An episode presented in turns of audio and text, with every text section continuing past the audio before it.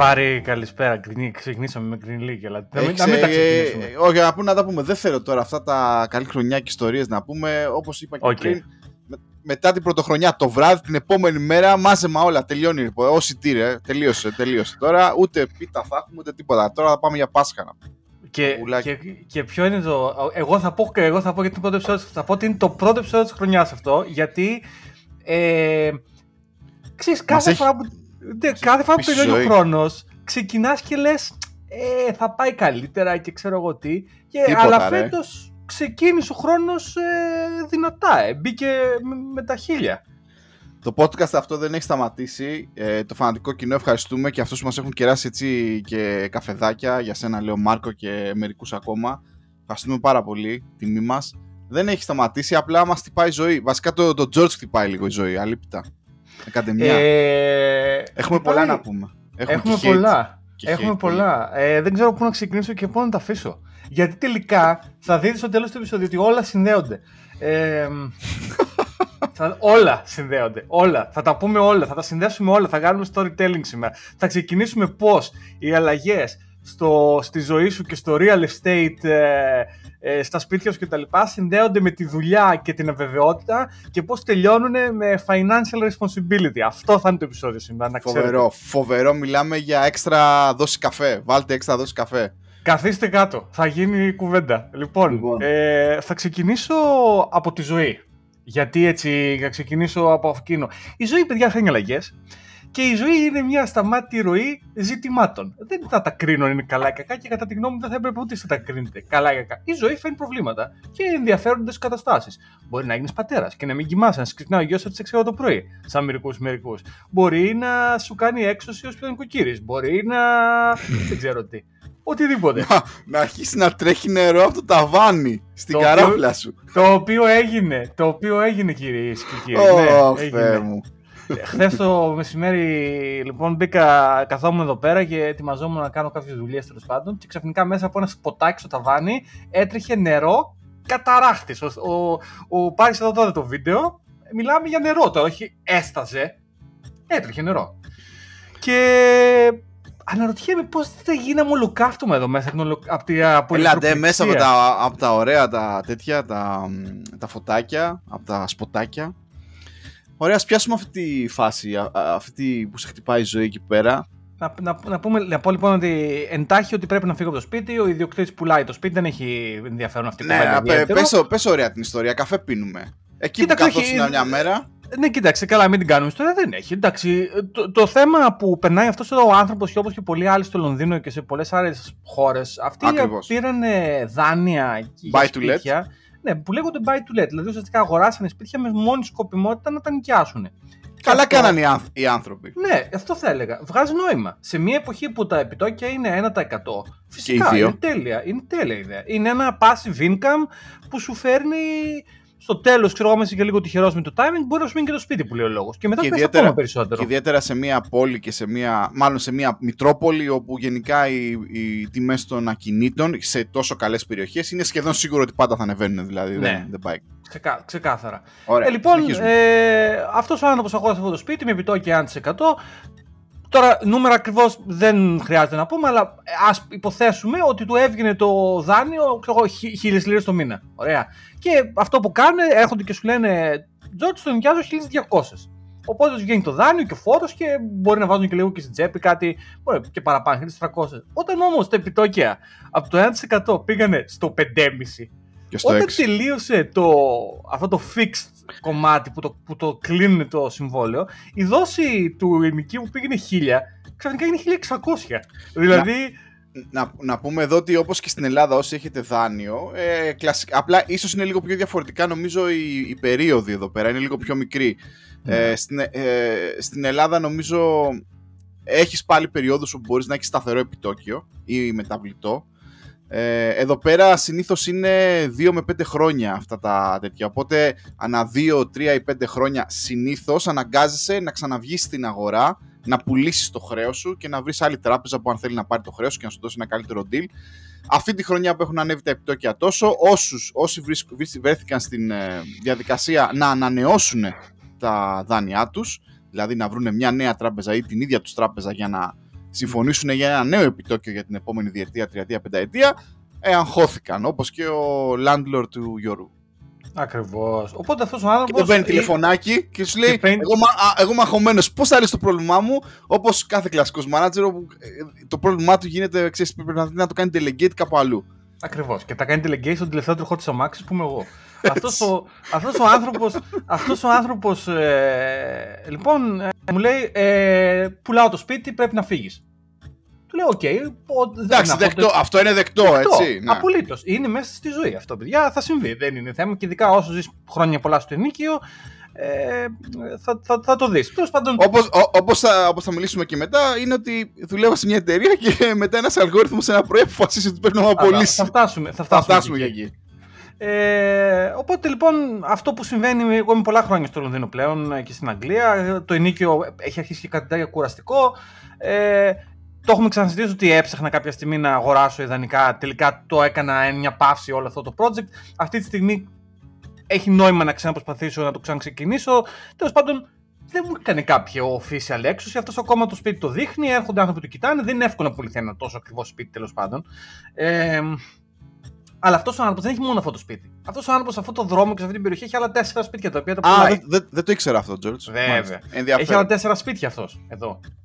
Ε, οπότε αυτός κάποιο τα τέσσερα τα πούλησε και κάπως του φύγε το άγχος προσωρινά. Οπότε προχθές, παραβοχθές, πότε ήταν, μου στέλνει μήνυμα και μου λέει: Λες και είστε ε, φίλοι, είστε ναι, σκεπιλαράγια. Έχουμε, ε, έχουμε, έχουμε κόνσταντη επικοινωνία με τον παίκτη. ναι, ναι. ε, μου λέει: Α, λέει, τελικά λέει. Παιδιά, αυτή η ιστορία είναι πρόεδρος του Δεσσαϊκού τώρα. Περιμένετε τι θα γίνει. Σκάκι με, ε, τελικά ε, μπορεί και να μην πουλήσω. Του λέω, αλλά δηλαδή, μπορεί και να πουλήσω όμως. Ακριβώς. Μπορεί και να μην πουλήσω, λέει. Και άμα δεν πουλήσω, θέλω να σου αυξήσω το νίκιο τετρακόσιες πενήντα λίρες το μήνα. Του λέω, μισό λεπτό, του λέω. Όπα, όπα, όπα. Άμα δεν πουλήσεις, του λέω, σημαίνει ότι θα κάνουμε καινούργιο συμβόλαιο. Και κα, από, από το νόμο, το ελάχιστο μήκος του συμβολέου που, που, μπο, που δεν μπορείς να κάνεις τίποτα είναι έξι μήνες. Ας, σε αυτούς τους έξι μήνες, του λέω, δεν θα μπορείς να κάνεις στο σπίτι να το δείχνεις. Μου λέει, πώς, λέει, είναι, είναι στα δικαιώματά μου. Του λέω, όχι. Και κάτσε και του εξήγησα την χρησικτησία, παιδιά.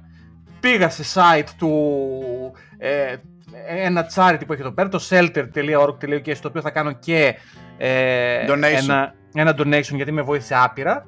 Ε, και του εξήγησα την χρησικτησία. Εγώ, σε έναν εβδομηνταπεντάχρονο που έχει δεκαπέντε σπίτια, του εξήγησα την χρησικτησία. Θέλω να καταλάβετε. Αφού του εξήγησα λοιπόν την χρησικτησία σε αυτόν τον άνθρωπο, μου λέει: Φαίνεται να ξέρεις περισσότερα. Διάβασα δέκα λεπτά το σέλτερ. Ε, εσύ, εσύ φαίνεσαι καλός να πούμε. Καθώς γίνανε και τον καφέ του να πούμε. Από αυτούς τους καλούς να πούμε. Θα επικοινωνήσω, λέει, με τους, ε, με τους ανθρώπους μου. Ο μαφίας, φίλε. Θα επικοινωνήσω με τους ανθρώπους του. Θα φέρω, θα μιλήσεις με τον δικηγόρο μου. ναι, θα φέρει με στρογγυλοφάνταρα. Θα φέρω το θείο μου. Θα, θα φέρω το θείο μου που είναι στο ναυτικό, στα υποβρύχια. Ναι. Ε, την επόμενη μέρα, όχι ο ίδιος. Ο Ατζέτσκι μου λέει: ε, είναι τελικά να μην είναι. Το κάνουμε το καινούργιο συμβόλαιο. Ε, θα σου κάνουμε μια μικρότερη αύξηση, μου λέει, και θα το κάνουμε, λέει, μήνα με το μήνα. Οπότε ξέρεις, μήνα με το μήνα θα σου δώσουμε δύο μήνες ε, ειδοποίηση νωρίτερα ότι πρέπει να φύγεις. Οπότε, οκ, okay, αυτό το πρόβλημα λοιπόν, παιδιά, εν ολίγης και εντάχει λύθηκε κατά αυτόν τον τρόπο. Μπήκε στην άκρη. Εγώ βλέπω σπίτια, αυτοί βλέπουν αυτό το σπίτι. Βλεπόμαστε όλοι σπίτια. Όλοι ευχαριστημένοι. Τέλος πάντων, αγχωτική περίοδος δεν θα την αναλύσω, δεν θα την αναλύσουμε περισσότερο. Πάμε παρακάτω. Το κλείνουμε αυτό το υποκεφάλαιο πάρει και θέλω να πάμε στο επόμενο που θέλω να το συζητήσουμε πιο εκτενώς. Αυτό συμβαίνει αυτή τη στιγμή. Ωραία. Όσο αυτό συμβαίνει αυτή τη στιγμή, όπως ίσως έχετε όλοι ψηλιαστεί και θα το συζητήσουμε λίγο παραπάνω, έξω εκεί γίνεται. Μιλάμε η νύχτα του Αγίου Βαρθολομαίου, ε. Δηλαδή, ξεκινήσαμε το Γενάρη, ξεκίνησε νομίζω ότι η Amazon ήταν με δέκα χιλιάρικα, μετά ήρθε η Microsoft με άλλους δέκα. Και η Salesforce με οκτώ, μπράβο, ναι, Microsoft τον με δέκα. Τον οποίο δυόμισι χιλιάδες δουλεύουν εδώ στο Λονδίνο. Εντάξει, ναι. Γι' αυτό έχουν και αυτόν τον πύργο, έτσι. Έχει πολύ ναι. Μιλάω εδώ. Πολύ, πολύ, πολύ κόσμο. Και μετά έρχεται ε, αυτός που όλοι λέγανε αποκλείεται ρε, αυτή είναι καλή εταιρεία, δεν το κάνει, αποκλείεται.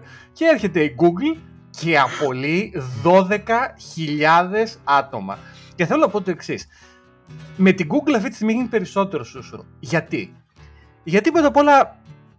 Δεν ξέρω για ποιο λόγο. Την κρατάμε σε higher regard την Google στο μυαλό μας, ειδικά εμείς οι millennials και generation Xers developers, οι οποίοι μεγαλώσαμε σε μια εποχή που η Google ήταν the hottest thing ever. Είχε κάνει προϊόντα σαν το Reader, το οποίο το κατήργησε, το Gmail προφανώς, το Google Photos, έχει προϊόντα που χρησιμοποιούμε day to day, οπότε Εντάξει, και το search. Και το, το search, search. Το, ναι. το, το Google Docs.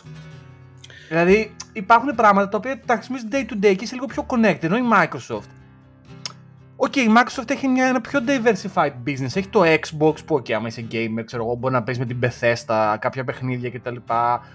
Έχει το Microsoft Office, το οποίο όσο το χρησιμοποιούν, το χρησιμοποιούν πιο πολύ απανάγκη, γιατί στη βάση, OK, μου το δώσαν τη δουλειά. Αυτό το Call Outlook που είναι το χειρότερο application, είναι καλό, κάνει τη δουλειά του, αλλά μου βγάζει μιζέρια, γιατί το έχω συνδέσει με τη δουλειά. Δηλαδή, το έχω συνδέσει με email. Παλιακό, παλιακό, παλιακό. Παλιακό, μπράβο, έτσι, είναι κλασικό πράγμα. Και τέλος τα Windows, τα οποία είπα μια καλή κουβέντα τελευταία και την εννοώ, ότι το Windows έντεκα σαν λειτουργικό σύστημα εν ολίγης είναι συμπαθητικότατο, να πω την αλήθεια. Δηλαδή για χαζο ίντερνετ έτσι και να παίζουν παιχνιδάκια είμαι πολύ ευχαριστημένος. Εγώ το χρησιμοποιώ, ας πούμε, είναι ωραίο. Ε, αλλά δεν έχουμε τέτοιο connection με τη Microsoft. Δεν κάνεις και να πει πω πω φίλε, εγώ την αγαπάω τη Microsoft, είναι την εταιρεία που θα... Όχι, τη Microsoft λες... Ρε τους πούστιδες, κοίτα, κάνουν και το Azure εκεί πέρα, έχουν κάνει και μια καλή επένδυση στο OpenAI, να πούμε, θα πάνε πολύ καλά αυτοί. Θα ζήσουν με την ίδια, έτσι, πορεία που πάνε τώρα, με τον ίδιο βηματισμό. Κάπως με τον Σάτια Ναντέλα διατηρήσαν το βηματισμό τους. Οπότε σου είναι και λίγο ψηλοδιάφορο. Λες, ε, οκ, okay, εντάξει, ε, ατυχία. Δεν είναι ατυχία για τους δέκα χιλιάδες που απολυθήκαν προφανώς, είναι δέκα χιλιάδες οικογένειες, έτσι. Αλλά τέλος πάντων δεν έχεις την συμπάθεια. Με την Google όμως, σε έσκασε ο. ο Πιντσάι, να πούμε, εκεί πέρα και απέλησε δώδεκα χιλιάδες, τον οποίο μιλάμε τώρα για ανθρώπους με είκοσι χρόνια προϋπηρεσία, με δεκαέξι κόμμα πέντε χρόνια προϋπηρεσία, με δεκαοκτώ χρόνια προϋπηρεσία. Και εκεί, ρε παιδιά, και τώρα έγραψα χθες ένα tweet και θα σταματήσω το γιγάντιο μονόλογο. Δεν αντιλαμβάνομαι σε οποιοδήποτε βαθμό με ποια λογική απολύσανε. Δηλαδή ήρθε ο αλγόριθμος και είπε, όσοι ξεκινάνε από α το επίθετό τους, οι πρώτοι δέκα, short by tenure, rip by λεφτά, στείλ τους σπίτια τους. Δεν πραγματικά, γιατί. Financial δεν βγάζει νόημα. Σε αυτούς τους ανθρώπους δίνουν έναν και χρόνο severage, δηλαδή αποζημίωση, ένα χρόνο και αποζημίωση. Άρα οικονομικά μπούλο. Δεν έχεις κέρδος, τι. Μετά, αυτοί ξέρουν την εταιρεία μέσα και έξω και έχουν πολλούς φίλους και γνωστούς εκεί μέσα που τους βλέπουν και τους αγαπάνε και τους συμπαθούν. Δηλαδή, πραγματικά, ειλικρινά δεν καταλαβαίνω. Εκτός αν, εκτός αν είμαστε εγώ ο Πάρης και ο Στάθης σε μια εταιρεία και ο Πάρης είναι higher executive και βλέπει, ξέρω εγώ, εμένα να ανεβαίνω και λέει, ρε το Τζορτζ, ρε, είναι είκοσι χρόνια και ανεβαίνει, μήπως να το στείλω σπίτι του. Αλλά αυτό είναι μια θεωρία συνωμοσίας την οποία αρνούμε να την πιστέψω. Μου φαίνεται πολύ ε, mental effort για να το σκεφτούν αυτό για πεντακόσια και βάλε άτομα που γίνουν αυτά τα πράγματα. Στα Google και γενικά με τις απολύσεις γίνεται χαμός. Sorry για το μονόλογο, αλλά μου βγήκε αυτό μετά πάρει. Καναβώ να, να πω για αυτό το Πιντσά είναι, δεν ξέρω, είναι λίγο κατάσταση παράγκ και αυτό, δεν ξέρω, εμένα, ε, χωρίς θέλω να, να κάνω συγκρίσεις ε, σε ό,τι έχει να κάνει φιλετικές.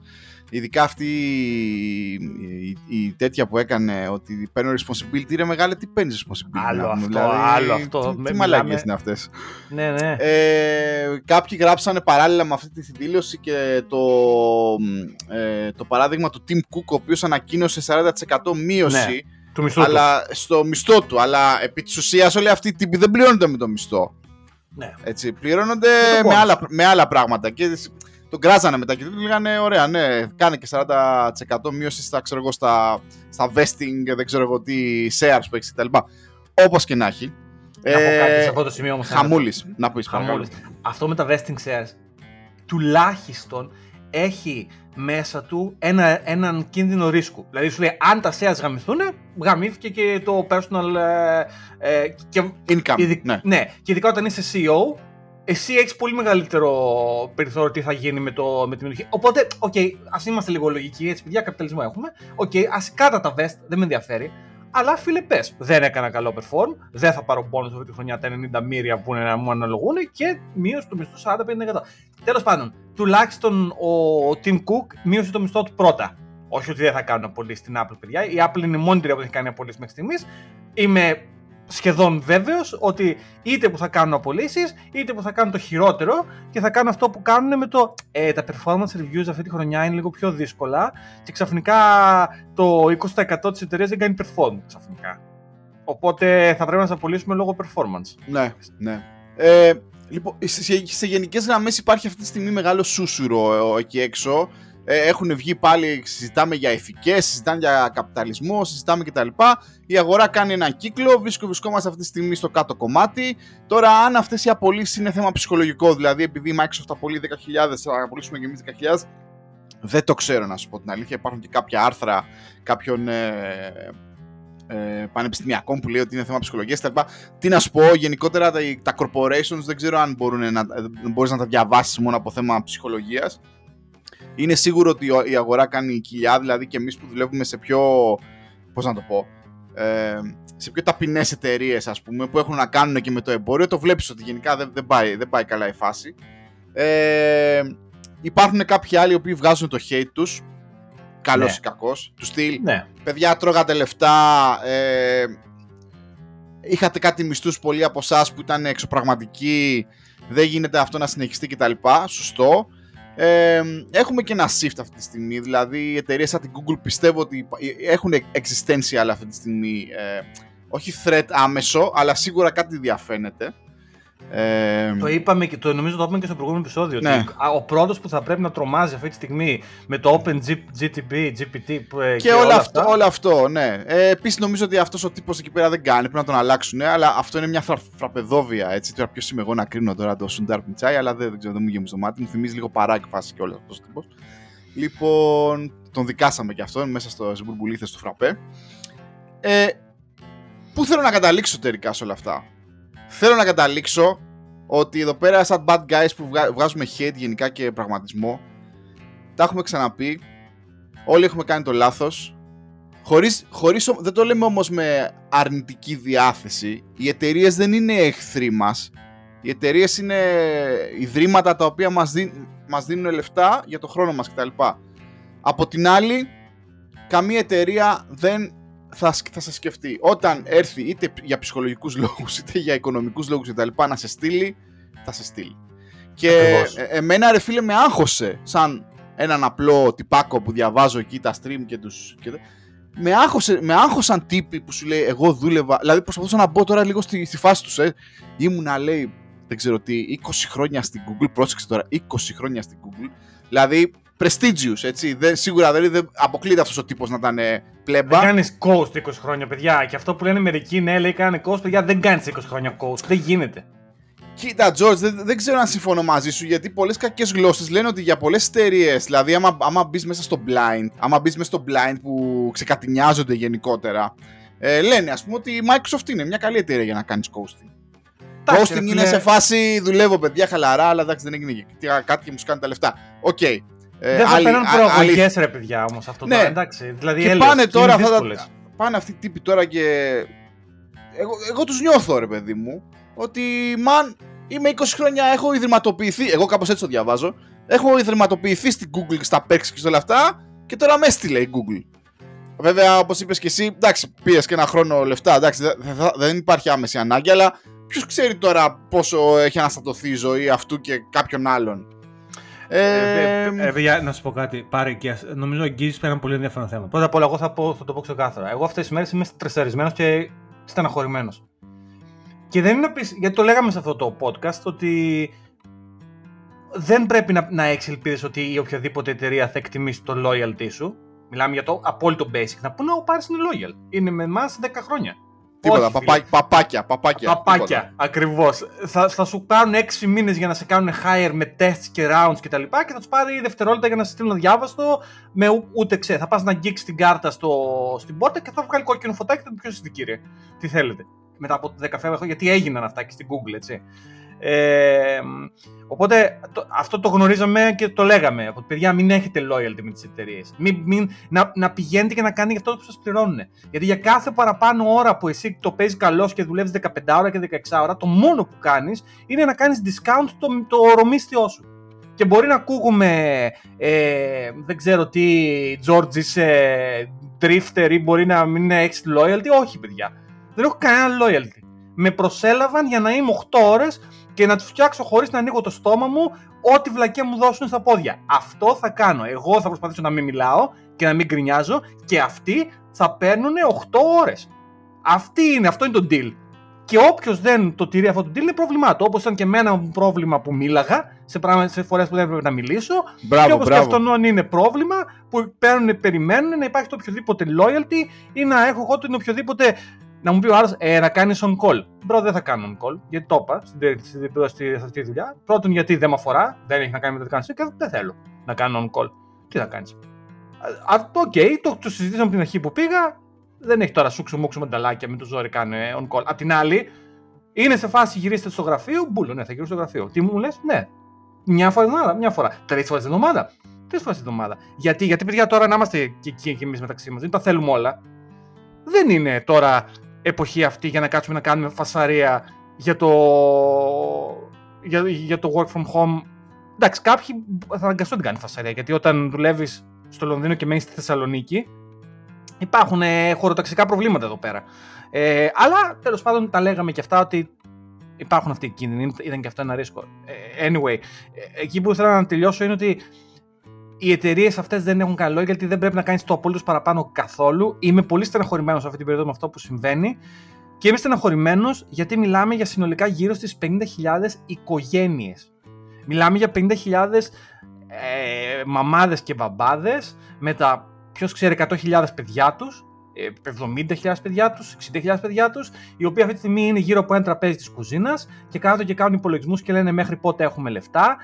Γι' αυτό έλεγα ότι θα πάμε σε personal finance και εκεί, γιατί κάποιοι από αυτούς παιδιά δυστυχώς ζούσαν στο maximum του budget, χωρίς above, above, above, above, above ακριβώς, χωρίς ένα emergency fund, ειδικά όταν μιλάμε τώρα για ανθρώπους που παίρνουν μισό εκατομμύριο μισθούς και διακόσιες πενήντα χιλιάδες κτλ.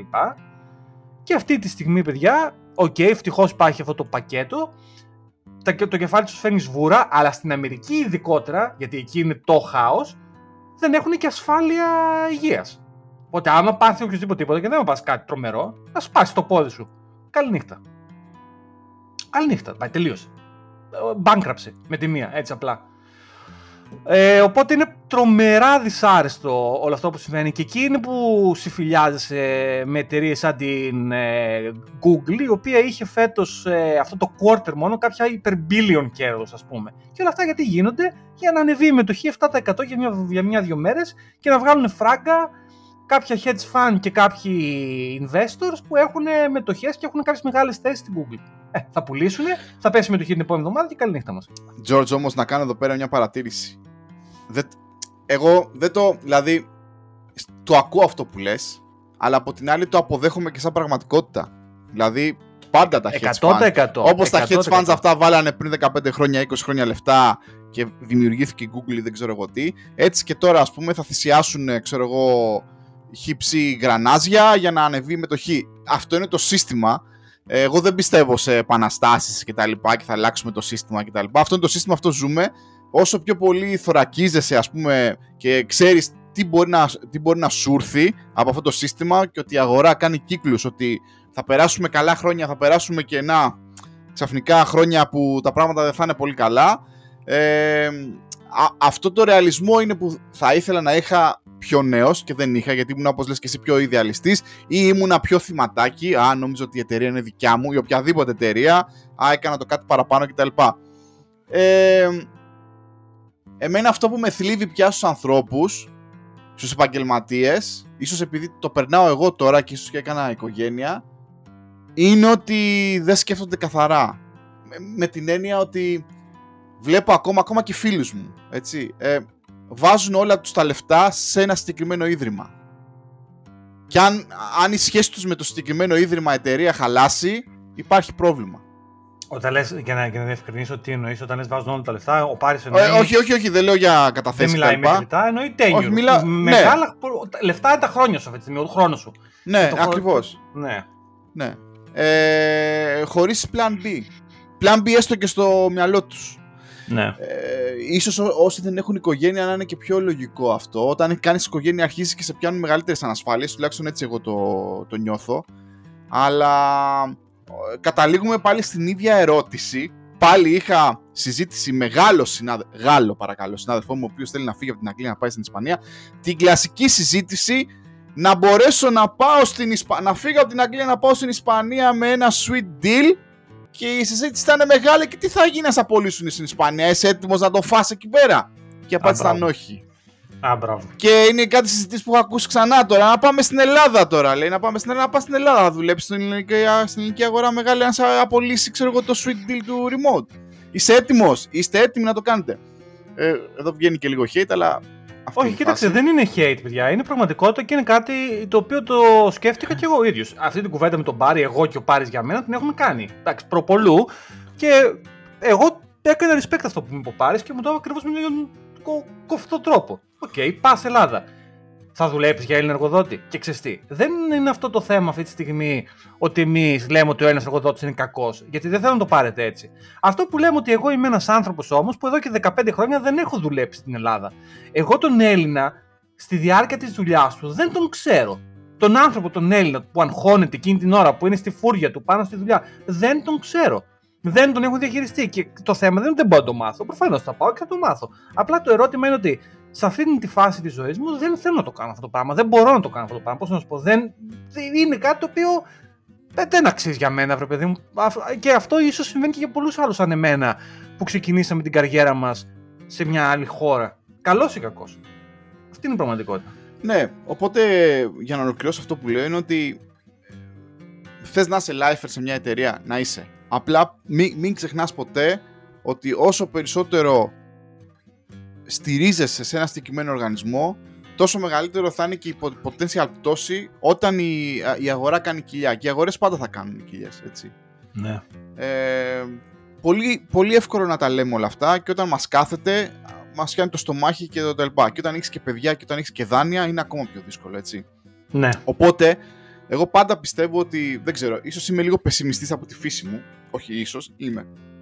Πάντα μου αρέσει να παίζω αυτά τα σενάρια στο μυαλό μου.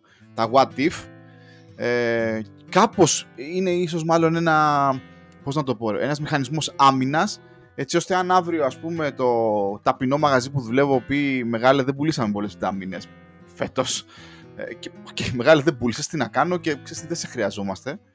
Ξέρεις, αντί να πεις «Πω» και να βγω στο Twitter και να αρχίσω και να, και να λέω τι γίνεται κτλ, να το έχω δουλέψει λίγο και να πω «Εντάξει, και πάμε να συνεχίσουμε» κτλ. Μ' αρέσει επίσης που είπες και την άλλη λέξη, γιατί ε, ε, έχω πάθει μια αιμονή τώρα τελευταία, όσο μπορώ με τις δυνάμεις μου, emergency fund. Ε, παιδιά, έχω ξαναμιλήσει για τη σημαντικότητα της αποταμίευσης γενικά στη ζωή μας. Ξέρω ότι όσοι δουλεύετε στην Ελλάδα είναι πάρα πολύ δύσκολο. Εγώ τουλάχιστον απέτυχα δεκατρία δεκατέσσερα χρόνια που δούλευα στην Ελλάδα και ήμουν και προνομιούχος, κιόλας να μην... Ε, δεν θέλω να λέω ψέματα, δεν δούλευα για οκτακόσια ευρώ. Ήταν πολύ δύσκολη η αποταμίευση. Είναι κάτι το οποίο μπορώ και προσπαθώ και κάνω από ό,τι όταν έφυγα στο εξωτερικό. Η αποταμίευση και γενικότερα το χτίσιμο κάποιου emergency fund είναι, ας πούμε, το καινούργιο μου χόμπι. Ας πούμε. Ό, όσο μπορώ να έχω αυτό για το rainy day που λένε εδώ πέρα. Τι σημαίνει αυτό, ξέρω εγώ, με απέλυσε το μαγαζάκι τώρα, να μπορώ να πληρώσω τον παιδικό για δύο-τρεις μήνες, το, το, το δάνειο για δύο-τρεις μήνες πριν πάρω, ξέρω εγώ, μια απόφαση ότι ξέρεις τι, δεν βγαίνω, δεν μου βγαίνει, κάτι πρέπει να πάρω μεγαλύτερες αποφάσεις κτλ. Πολύ σημαντικό. Το καταλαβαίνω, για αυτούς που είναι στην Ελλάδα είναι πολύ πιο δύσκολο. Για αυτούς που είστε έξω, ξέρω εγώ, προσπαθήστε. Αποταμίευση, παιδιά. Δεν σας λέμε πού να τα βάλετε τα λεφτά σας. Ξέρω, βάλτε τα και στο κρεβάτι σας. Δεν έχει καμία σχέση. Δεν θα δώσουμε συμβουλές. Όχι, μην τα βάζετε στο κρεβάτι, παιδιά, εντάξει, αλλά ναι. Ε, α, α, δεν δίνουμε συμβουλές εδώ πέρα. Ο καθένας κάνει ό,τι θέλει. Αλλά λίγο έτσι αποταμιεύουμε. Ε, ξέρεις, κρατάμε μία πισινή. Δεν πάμε ναι, all in. Ναι. Ε, αυτό που λες, και να το βάλουμε λίγο κάτω με νομεράκια, γιατί ίσως κάποιος να υποφεληθεί από αυτό. Αν υποθέσουμε ότι έχεις ένα δάνειο σπιτιού, ξέρω εγώ, ας πούμε, έναν στρόγγυλο νούμερα για να βοηθήσουμε. πεντακόσια ευρώ. Ωραία. Τέλος πάντων, δεν υπάρχει αυτό, αλλά ας υποθέσουμε ότι έχεις ένα, το δάνειο του σπιτιού σου είναι πεντακόσια ευρώ. Και θες άλλα πεντακόσια για, για, να, για σούπερ μάρκετ. Ωραία, για να ζήσεις. Δεν λέμε τώρα να έχεις παιδιά, προφανώς δεν ξέρω, λογαριασμούς. Πες με λογαριασμούς, σούπερ μάρκετ και προσωπικά σου έξοδα θα βγαίνουν όλα χίλια πεντακόσια το μήνα.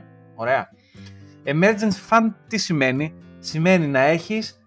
Αυτά τα χίλια πεντακόσια για τρεις, έξι και δώδεκα μήνες. Δηλαδή, και αυτά είναι μαξιλαράκια. Πώς παίζαμε ποιος θέλει να γίνει εκατομμυριούχος, το πρώτο σου μαξιλαράκι θα έπρεπε να είναι οι τρεις μήνες. Δηλαδή, χίλια πεντακόσια επί τρία ίσον τεσσεράμισι χιλιάδες ευρώ. Αυτές τις τεσσεράμισι χιλιάδες ευρώ, το πρώτο μαξιλαράκι πρέπει για μένα να είναι σε μετρητό στην τράπεζά σου, σε έναν δεύτερο λογαριασμό, όχι στον κινούμενο, σε έναν δεύτερο αποταμιευτικό λογαριασμό που τον ανοίξει εύκολα σε όλες τις τράπεζες και είναι τεσσεράμισι χιλιάδες και τα αφήνεις εκεί. Θα πει κάποιος, ρε στην Τζόρτζ, αυτά χάνουν λεφτά. Okay, κάμισε το, άστο, ναι, α, δεν έγινε και κάτι. Δεν θα γίνεις πλούσιος με τέτοια ποσά. Οκ, okay, έχασες τον πληθωρισμό. Οκ, okay, fuck it. Εντάξει. Έχασε σαράντα πέντε ευρώ να πούμε. Εντάξει, okay. Ναι. Ωραία, λοιπόν, αυτό όμως τι σου προσφέρει? Σου προσφέρει ένα παραπάνω peace of mind να πεις: OK, παιδιά, αν γίνει κάτι, δεν υπάρχει άμεση καταστροφή. Ότι αυτή τη στιγμή πρέπει να βγούμε στα φανάρια που πουλάμε μπανάνες, δεν ξέρω τι, να καθαρίζουμε τζάμια. Ωραία. Μετά θα πρέπει να στοχεύεις για το εξάμηνο. Δηλαδή άλλα τεσσεράμισι χιλιάδες. Εκεί μετά έχεις άλλα, άλλα πράγματα που μπορείς να κάνεις. Εκεί μπορεί να τα βάλεις σε ένα λογαριασμό, όπως είναι κάτι παραπάνω, να τα κλείσεις ίσως για τρεις μήνες. Ε, από εκεί και πέρα κάνεις ό,τι νομίζεις ότι να κάνεις. Αλλά αυτό σου δημιουργεί έξτρα ασφάλεια. Και παιδιά το ξέρουμε ότι οι αποταμίσεις, ειδικά στην Ελλάδα, είναι πολύ δύσκολη, αλλά και στο εξωτερικό. Εγώ στην Αγγλία δέκα χρόνια κατάφερα να αποταμιεύσω μετά τα πέντε έξι. Ναι, δηλαδή δεν ναι. είναι θέμα. Ζω, ζούσα μήνα με το μήνα. Ε, δεν είναι εύκολο. Αν δεν είστε σε αυτή τη φάση, μην αισθάνεστε ότι κάνετε εσείς κάτι λάθος. Δεν κάνετε κάτι λάθος. Είναι πολύ δύσκολο. Και ο τρόπος για να το επιτύχεις είναι την ημέρα που μπαίνει ο μισθός, αυτόματα, δεν ξέρω αν το έχουν οι ελληνικές τράπεζες αυτό που στην Αγγλία λέμε standing order, ε, πώς, κάπως θα πρέπει να λέγεται και στην Ελλάδα αυτό, ε, να βάλεις αυτόματα ένα ποσό να φεύγει, να πηγαίνει το λογαριασμό σου των τρέχων στον, στον ταμιευτηρίο σου με τη μία. Δηλαδή, π.χ. να πεις με το που πληρώθηκα εκατόν πενήντα ευρώ με τη μία αυτόματα, χωρίς να κάνω εγώ κάτι, φεύγουν με τη μία και πάνε στον άλλο λογαριασμό. Και άστα, ξέχνα τα. Και αυτά στον ένα χρόνο, παιδιά, θα γίνουν ένας μήνας. Π.χ. τα εκατόν πενήντα, άμα τα βάλεις επί δώδεκα, θα γίνουν παραπάνω, χίλια οκτακόσια ευρώ. Τσακ, να το. Δεν σου λέω ότι θα γίνεις μετά, τα κάνεις με τη μία. Αλλά λίγο-λίγο έτσι δημιουργείται. Δηλαδή, μην νομίζετε ότι.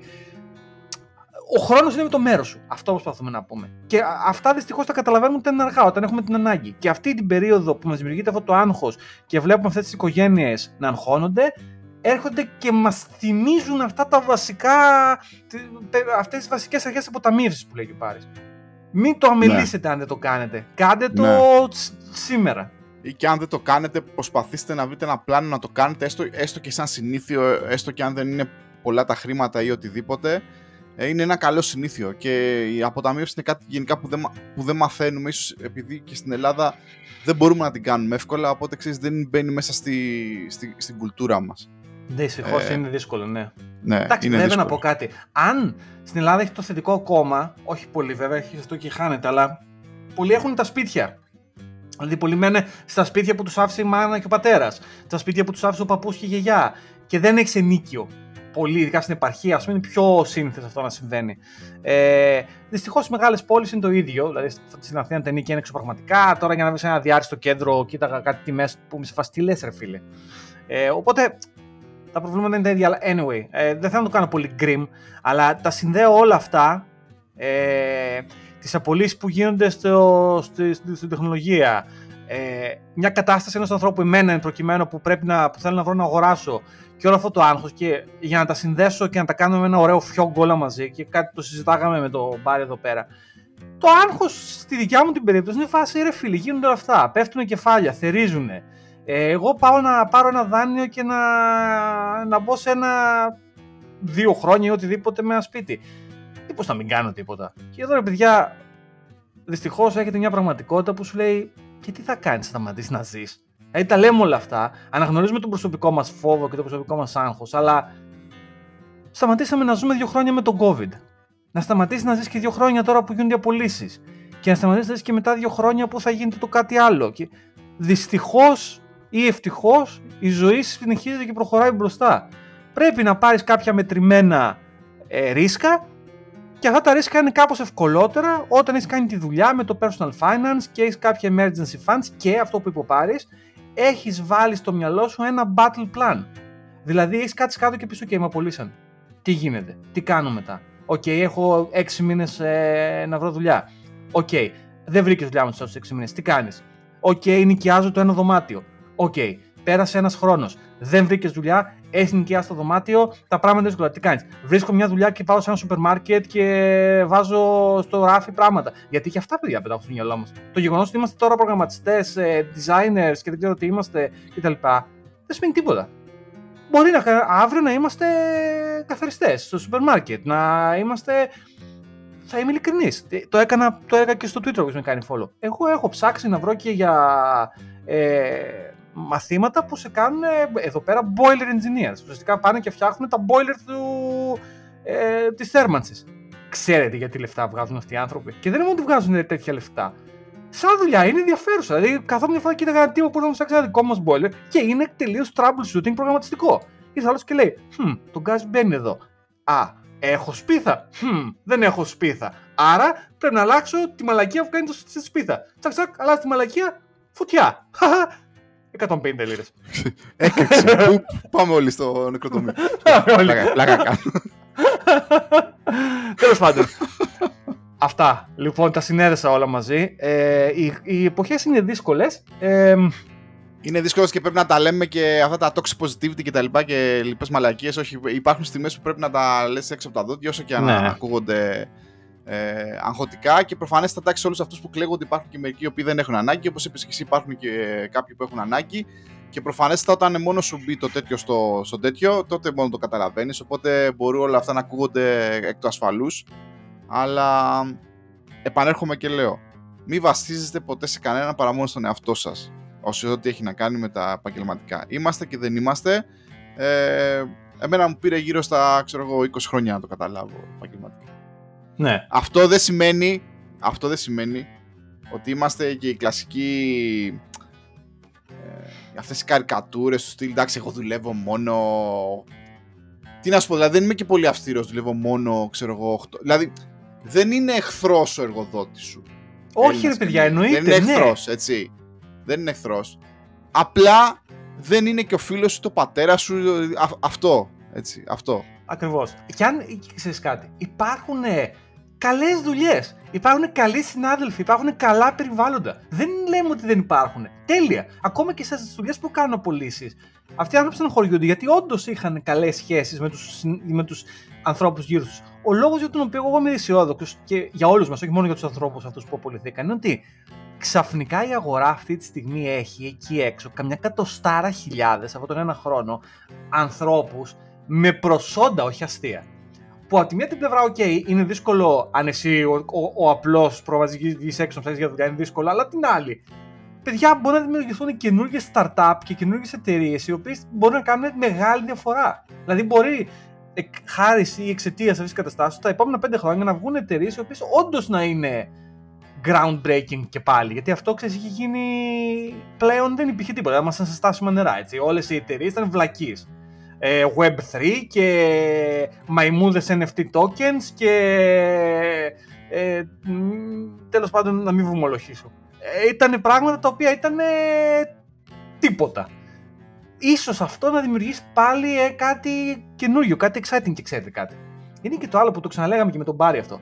Οι κανονικές εταιρείες, η εταιρεία που πουλάει βιταμίνες, που θέλει να κάνει ένα ωραίο project εξυγχρονισμού του, του άι τι του και του technology. Τράπεζες παλιές, οι οποίες πάσχουν εδώ και χρόνια και δεν μπορούν, δεν μπορούν να βρουν ανθρώπους. Γιατί έρχονται κάτι εταιρείες τύπου Facebook και τύπου Google και Amazon και ρουφάνε την αγορά σας φουγγάρι μόνο και μόνο γιατί λειτουργούν με τακτική να ψοφήσει η κατσίκα του γείτονα. Δηλαδή ο Πάρης ψάχνει μια δουλειά και έρχεται η Facebook και τον προσλαμβάνει γιατί τον χρειάζεται. Γιατί λέει ρε φίλε, άμα δεν τον πάρω εγώ τον Πάρη, θα τον πάρει το Twitter. Και άρα μπορεί το Twitter να... Άρα θα τον πάρω εγώ τον Πάρη. Να ψοφήσει η κατσίκα του γείτονα. Και τελικά δεν μπορεί να προσλάβει κανένας ανθρώπους με προσόντα. Άρα ακόμα και αυτή η διόρθωση... Ελπίζω να φέρει και εκεί μια τουλάχιστον βελτίωση κάπως. Θα το δούμε, θα το δούμε. Εξελίσσεται το, το πράγμα. Εξελίσσεται. Αυτά. Να το κλείσουμε αυτό το θέμα. Ε, να, να, να προσέχετε τους εαυτούς σας γενικά. Ε, τα, τα, τα άσχημα νέα σε βρίσκουν. Δεν χρειάζεται να τα ψάξεις, παιδιά. Εννοείται να πω ναι, το τελευταίο. Τα άσχημα νέα θα σε βρούνε. Δεν χρειάζεται να πας τώρα να κάνεις φόλο τώρα αυτό τον, τον Γκεργέλη να πούμε ωραίος. Ωραίος, ωραίος οποίος... αυτός ο οποίος. Δεν ξέρω, εσύ είχε αρχίσει λίγο και με ενοχλεί αυτός ο τύπος. Έλα ρε πάρει, να ιδέα. Και μάλιστα είναι... σε, σε, σε ένα από αυτά τα tweet του την είπα κιόλας, γιατί μερικές φορές πιστεύω ότι λέει και λίγο πίπες. Ε, δηλαδή την έχει δει. Και καλά, εντάξει, έχω δουλέψει εγώ Uber και τα ξέρω όλα. Έλα ρε μεγάλε να πούμε.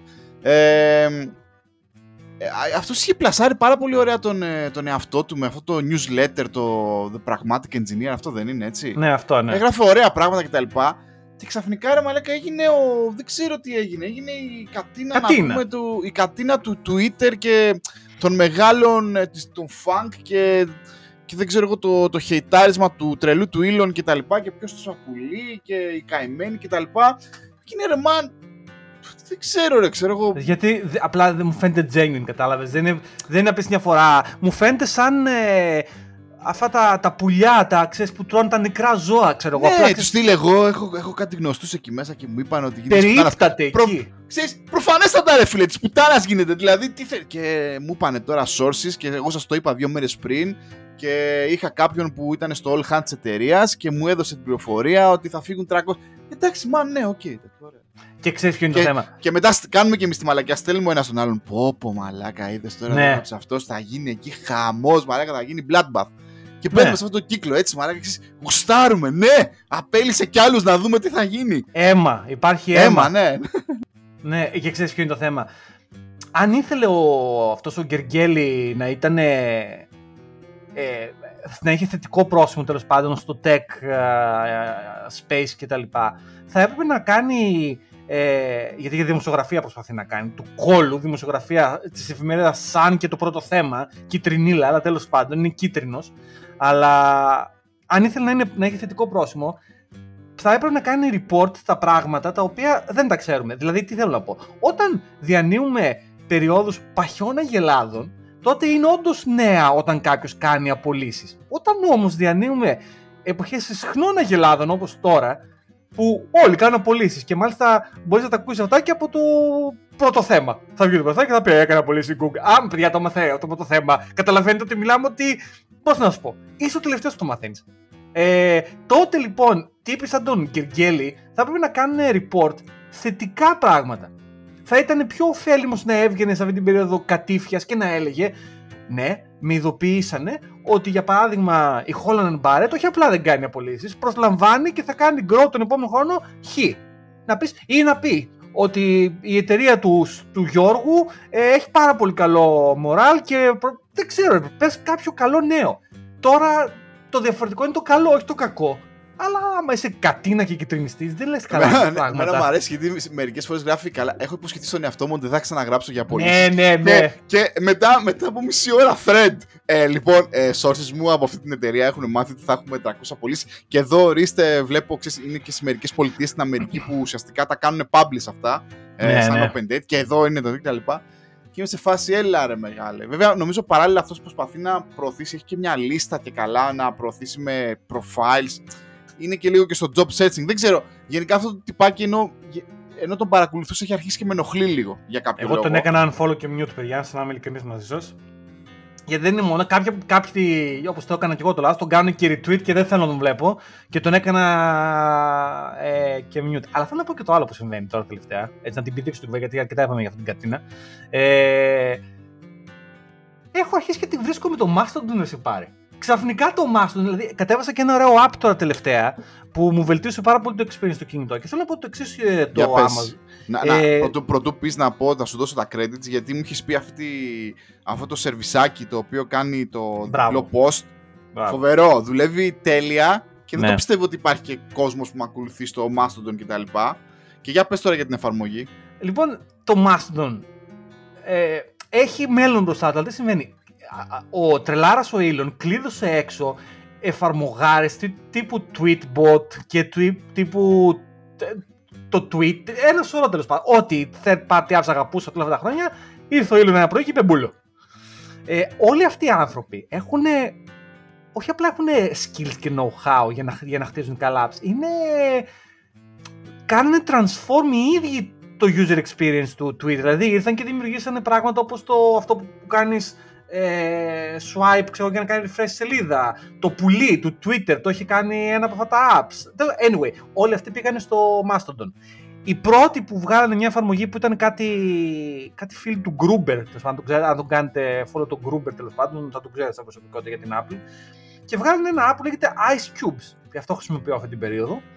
Ε, Ice Cubes, παγάκια δηλαδή. Φανταστικό, παιδιά, ε. Πολύ ωραίο app. Δηλαδή, πολύ καλό.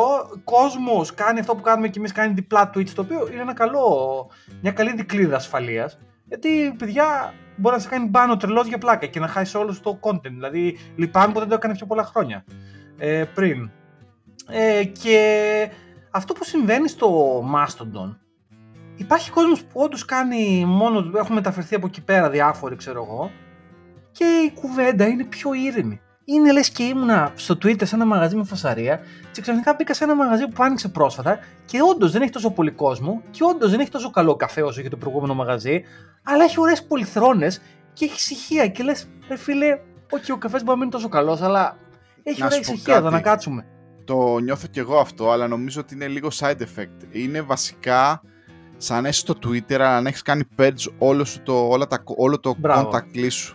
Μπράβο, και ναι. Ξαφνικά, ξέρω εγώ, εκεί που κάνω follow αρκετούς εκατοντάδες και τα λοιπά, που τους έχω, κάνει, τους έχω προσθέσει με τα χρόνια και είναι από διαφορετικά ενδιαφέροντα. Στο Mastodon έχω, ξέρω εγώ, ε, ακολουθώ, επειδή δεν μπαίνω έτσι, όχι ότι σας σνομπάρω τον κόσμο, όποιος με ακολουθεί τον ακολουθώ, έτσι, το κάνω και έτσι, είμαι, έτσι σαν τους, τα παππούδια, έτσι, ξέρεις, στο Facebook, σε κάνω like, μου κάνεις like. Ε, έχω, ξέρω εγώ, σαράντα πενήντα accounts, τα οποία είναι και πιο τεχνολογικά και το νιώθω και εγώ αυτό που λες. Α, μπαίνω και κοίτα να δεις ρε εσύ. Γιατί σε κάποια φάση, και ακόμα, έχω, χάνω, χάνω το content που θέλω να διαβάσω στο, στο timeline, γιατί ακολουθώ και... Ή, να, να πω και το άλλο, δεν τρέπομαι να το πω, έχω απενεργοποιήσει, έχω απενεργοποιήσει σε πολλούς τα retweet. Δηλαδή, ε, το κάνω στο Twitter, μπαίνω στο timeline μου και όποιος κάνει πολλά retweet το απενεργοποιώ, γιατί ε, χάνω την μπάλα. Κάνουν όλοι retweet το τέτοιο και δεν με ενδιαφέρει. Δηλαδή, εγώ θέλω να... Πολλές φορές χάνω βέβαια και content, αλλά θέλω να, να δω τι έχει γράψει ο Γιώργος. Ε, είναι αυτό. Πιστεύω ότι αν μπαίναμε στο Twitter, George, και έφτιαχναμε ένα καινούργιο λογαριασμό και άρχισες να βάζεις ξανά contacts, το ίδιο θα ένιωθες. Εγώ στο Twitter γενικά δεν το κάνω αυτό. Και δεν, παιδιά, δεν θέλω να προσδοθείτε. Αν με κάνετε follow και δεν σας κάνω follow back, δεν έχει να κάνει κάτι προσωπικό με εσάς. Εγώ απλά σαν άνθρωπος κάνω πολύ curate ποιους κάνω follow γιατί αγχώνομαι. Δηλαδή, μου δημιουργεί άγχος. Αν εσύ δηλαδή γουστάρεις την πολιτική, ειδικά, δεν θα σε κάνω follow με τίποτα. Δεν έχει να κάνει με το τι πιστεύεις πολιτικά. Έχει να κάνει ότι εμένα το πολιτικό content με αγχώνει και δεν μου αρέσει. Και υπάρχουν άνθρωποι yeah, που δεν σε σεβαστό. Κάνω... Και εγώ το έχω, το έχω προσπαθώ να το, μειω, να το μειώσω πολύ. Δηλαδή, και έχω κάνει unfollow και, πο, και πολύ κόσμο, ο οποίος του αρέσει αυτό και καλά κάνει να μιλάει γι' αυτό. Αλλά, δε, δηλαδή, όπως είπες και εσύ και, και σε μένα δεν μ' αρέσει. Δηλαδή, θε, προσπαθώ σιγά σιγά να, να επανέλθω στα, στα βασικά μου που είναι... Ήθελα απλά να ακολουθώ τα nerds. Είτε αυτοί γράφουν για Bravo. Java, Linux, Bravo. macOS X κτλ.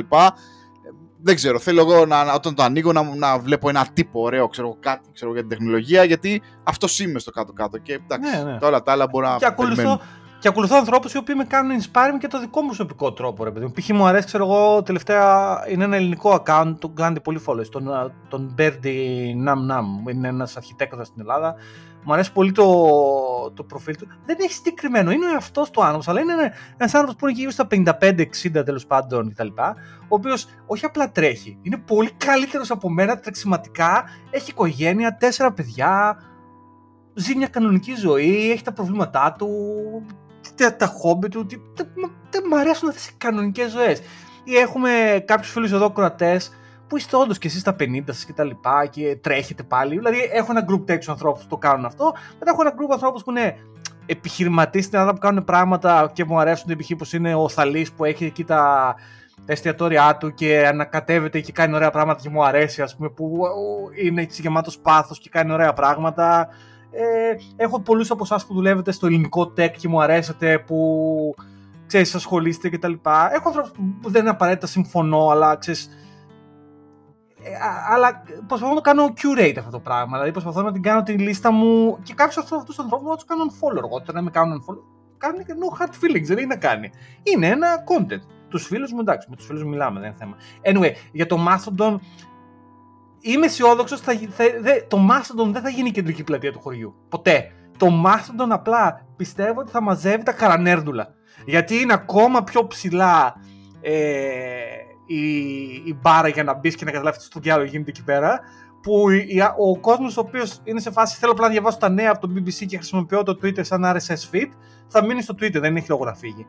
Και εκεί μετά στο Mastodon τώρα έχουν μαζευτεί τα καρανέρντουλα. Δηλαδή άνθρωποι που κάνουν develops apps, άνθρωποι που ε, κάνουν design ε, projects, που ε, τέτοια πράγματα. Μ' αρέσει, ωραία είναι. Τζος, δεν δε ξέρω, εγώ πιστεύω ότι το Mastodon αρχίζει, ε, δεν το, δηλαδή στην αρχή δεν το έπαιρνα πολύ σοβαρά, ούτε ακόμα το παίρνω πάρα πολύ σοβαρά, δηλαδή είμαι μεταξύ δύο κόσμων, και, αλλά ξέρεις έχω αυτό το sync που κάνει. Αλλά μου κάνει εντύπωση γιατί κάθε φορά που μπαίνω και κοιτάω βλέπω ότι αυτό το οικοσύστημα, όπως λες και εσύ, γίνεται όλο και πιο established. Εγώ περίμενα ότι απλά θα το είχαμε ξεχάσει πάλι. Όχι, όχι. Ε, και μου κάνει εντύπωση και λέω, κοίτα να δεις, και η, δεν ξέρω, η δική μου άποψη είναι ότι μάλλον αργά αλλά σταθερά θα κάνει expand αυτό το σύστημα και θα πρέπει να περιμένουμε τότε ένα, δεν ξέρω, ένα black swan, μια black swan κατάσταση, δεν ξέρω, τρελάρας να κλείσει το Twitter, να γαμηθεί η φάση κτλ. Και να κάνουν jump όλοι εκεί πέρα. Δηλαδή... Εγώ δεν πιστεύω ότι το black όχι, θα υπάρξει black. Θα σου πω ότι θα υπάρξει. Θα υπάρξει όπως, όπως έτσι είναι τις περισσότερες φορές στη ζωή, είναι death by a thousand cuts που λένε. Δηλαδή ουσιαστικά αυτό που, ίσως, ναι, σωστό, σωστό, αυτό σωστό. που θα γίνει και θα είναι πολύ μεγάλη στιγμή από άποψη γιου εξ είναι όταν όλοι αυτοί οι developers που έχουν αυτά τα apps, όπως είναι το Tweetbot, το Twitterific και όλα αυτά, θα τελειώσουν τα apps που έχουν φτιάξει. Για παράδειγμα, το επόμενο μεγάλο app που έχετε στο μυαλό σας λέγεται Ivory και είναι από τους δημιουργούς του Tweetbot. Οι οποίοι οι άνθρωποι δεν είναι καλλιτέχνες απλά σε επίπεδο γιου εξ. Ε, είναι είναι, είναι καλλιτέχνες, παιδιά. Είναι δεκαπέντε είκοσι χρόνια πώς το κάνουν και ό,τι apps έχουν βγάλει, ασχέτως πόσο χρησιμοποιούν το app σαν app, το user experience που έχουν δημιουργήσει είναι φανταστικό. Π.χ. αυτό θα είναι μεγάλη στιγμή. Όταν θα δημιουργηθούν αυτά τα apps και πρέπει να είναι πολύ εύκολο να χρησιμοποιήσει το, το, το Mastodon. Το δεύτερο κομμάτι που είναι πολύ επίσης σημαντικό είναι ότι αν εσύ θες να κάνεις host το δικό σου Mastodon Instance, μπορείς. Μπορούμε για παράδειγμα εμείς να κάνουμε ένα Mastodon Instance με badguys τελεία εφ εμ που έχουμε το προφίλ και για παράδειγμα εκεί πέρα μπορεί να το κάνεις customize το instance σου. Δηλαδή μπορείς να πεις ότι στο δικό μου το instance επιτρέπονται τα post μέχρι πέντε χιλιάδες χαρακτήρες, μέχρι δέκα, κάνεις ό,τι γουστάρεις. Ή μπορείς να πεις ότι μπορώ να κάνω verify το Twitter account σου που δεν γίνεται κανονικά στο mastodon τελεία social. Θέλω να πω το κάθε instance ταυτόχρονα και δικός του χώρος. Οπότε υπάρχει ένα περιθώριο δημιουργικότητας από αυτή την άποψη. Τέλος πάντων, ε, απλά ήθελα να πω ότι το χρησιμοποιώ το Mastodon λίγο παραπάνω και κάποιες φορές αισθάνομαι και όλες λίγο, ναι ρε φίλε, λίγο κάπως, αυτό το, τέλος πάντων, ναι, ίσως να είναι η ιδέα μου. Αλλά keep in mind, δεν έχετε στο μυαλό σας. Κάτι υπάρχει εκεί, συμφωνώ μαζί σου. Κάτι υπάρχει και εγώ αυτό νιώθω κάθε φορά που ρίχνω κλεφτές ματιές ή κάποιος αλληλεπιδρά μέσω Mastodon ε, πίσω σε μένα. Είμαι σε φάση, κοίτα να δεις ρε φίλε, τελικά είχαμε λάθος αυτό, κοίτα να δεις, υπάρχει ακόμα. Ναι, ναι. Αυτό, και θέλω να πω και κάτι άλλο τελευταίο τώρα, για να, γιατί τα κλείσαμε και τα λέμε όλα και τα ξαναλέμε. Ε, είναι γνωστό ότι μου αρέσουν τα games, εντάξει, δεν είμαι κανένας φανατικός gamer, αλλά παίζω παιχνιδάκια, μου αρέσουν. Ε, και ένα τα αγαπημένα παιχνίδια όλων των εποχών, γενικά το έχουν ξαναπεί νομίζω, είναι το The Last of Us, το οποίο είναι νομίζω... Τέλος πάντων, τρομερό παιχνίδι. Ακόμα και τώρα που το λέω, είμαι σε φάση wow, ξέρω εγώ. Συγκινείται, συγκινείται ο Τζορτζ. Είναι τρομερό. Η ιστορία που κάνανε έχει ανατροπές. Τέλος πάντων, φανταστικό, φανταστική δουλειά. Και βγήκε σε σειρά και το επεισόδιο το πρώτο βγήκε την προηγούμενη εβδομάδα. Στο έιτς μπι ο είναι το Last of Us, λέγεται σειρά. Στην, Α... στην Αγγλία το έχει το Sky Atlantic, το οποίο είναι μια πληγή αυτό, τέλος πάντων. Θα το συζητήσουμε μια άλλη στιγμή. Ε... Και είδα το πρώτο επεισόδιο χθες πάρει, αργοπορημένα. Σήμερα νομίζω βγήκε το δεύτερο. Ε, τέλος πάντων, φανταστικό μέχρι στιγμής. Ε, πολύ, αρκετά πιστό στο game. Δηλαδή, μου κάνει φοβερή εντύπωση. Δηλαδή, πώς τα καταφέρανε και τα λοιπά και ε, το πετύχαν τόσο καλά. Ε, αλλά εκεί που ήθελα να σταθώ περισσότερο είναι την επιτυχία του casting και που κάνανε τον Πέντρο Πασχάλ για τον κεντρικό χαρακτήρα, τον Τζόελ, που είναι ο κεντρικός χαρακτήρας του παιχνιδιού κτλ. Τρομερό casting στον Πέντρο Πασχάλ. Ε, ναι, αυτό ήθελα να πω μόνο. Αν έχετε την ευκαιρία να το δείτε αυτή τη σειρά, να τη δείτε, είναι φανταστική, αξίζει τον κόπο. Έχουν ανέβει πολύ μετοχή ο συγκεκριμένου ηθοποιού και παίζει πάρα πολύ καλά. Ε, και εμένα δηλαδή από τους αγαπημένους. Ε, ειδικά η, τα performance τους στο, στο Narcos για μένα είναι το, το καλύτερο. Κάποιοι λένε για το Mandalorian, αν και το έχουμε όχι, πει ξανά. Όχι, Mandalorian, εντάξει, okay, στις μισές φορές παίζει ο γιος του John Wayne και όχι αυτός. Ναι. Ακόμα και στο πώς περπατάει. Ε, αυτό που θέλω να δω στο The Last of Us, μάλλον αυτό που δεν θέλω να δω, δεν θέλω να δω μία άλλη μορφή ε, Walking Dead. Ε, ξέρεις, ε, δηλαδή στο πρώτο επεισόδιο, και αυτό είναι κάτι το οποίο το, το είπε η γυναίκα μου και είχε δίκιο, ότι ευτυχώς δεν κάνανε πολύ focus στα zombie, στους μύκτες. Ναι. Ε, μπορεί όμως να αρχίσει να γίνεται έτσι. Έχει. Δεν θα ήθελα να δω.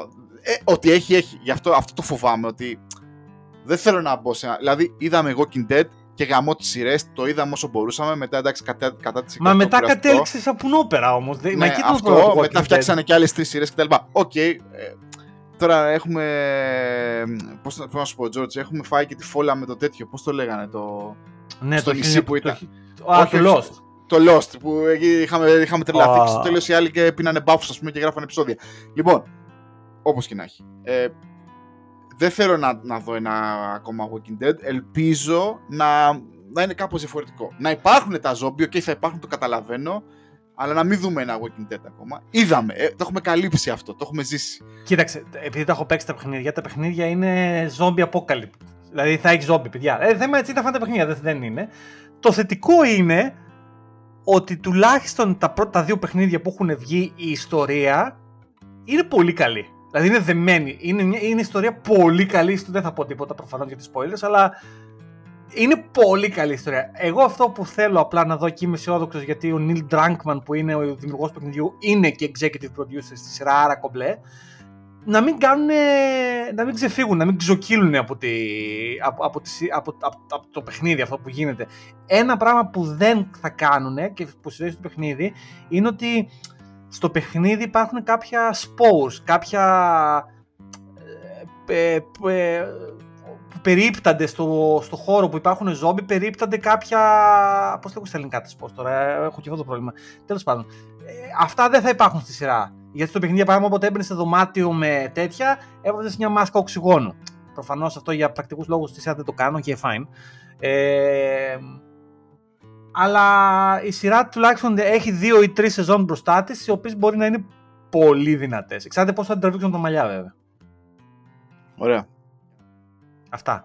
Ε, λοιπόν, ε, κοίταξε, ήταν ένα επεισόδιο, το πρώτο της χρονιάς. Ε, Έχουμε να πούμε και άλλα, αλλά θα, θα, θα τα πούμε στο επόμενο επεισόδιο. Έχουμε να πούμε και για gaming, έχουμε να πούμε για, Google, για Facebook και πώς το λένε, βι αρ που έχω. Μπράβο, γιατί για... έχουμε πολλά πράγματα να πούμε. Έχουμε ε, να πούμε ε, για βιβλία management, έχουμε να πούμε διάφορα να πούμε. Και για, για, για, για, για, για, για βιβλία, γιατί διαβάσαμε για τα πράγματά μας, και για μας διαβάσαμε και για staff engineer διαβάσαμε και για... Τα πάντα όλα να πούμε. Και τα πάντα όλα να Αυτά. Έτσι. Λοιπόν, θα τα πούμε στο επόμενο επεισόδιο. Θα προσπαθήσουμε να είμαστε πιο τακτικοί, αλλά ναι, ναι, ναι. ναι. Λοιπόν, άντε, καλό απόγευμα και καλή εβδομάδα. Γεια σου, George. Γεια χαρά.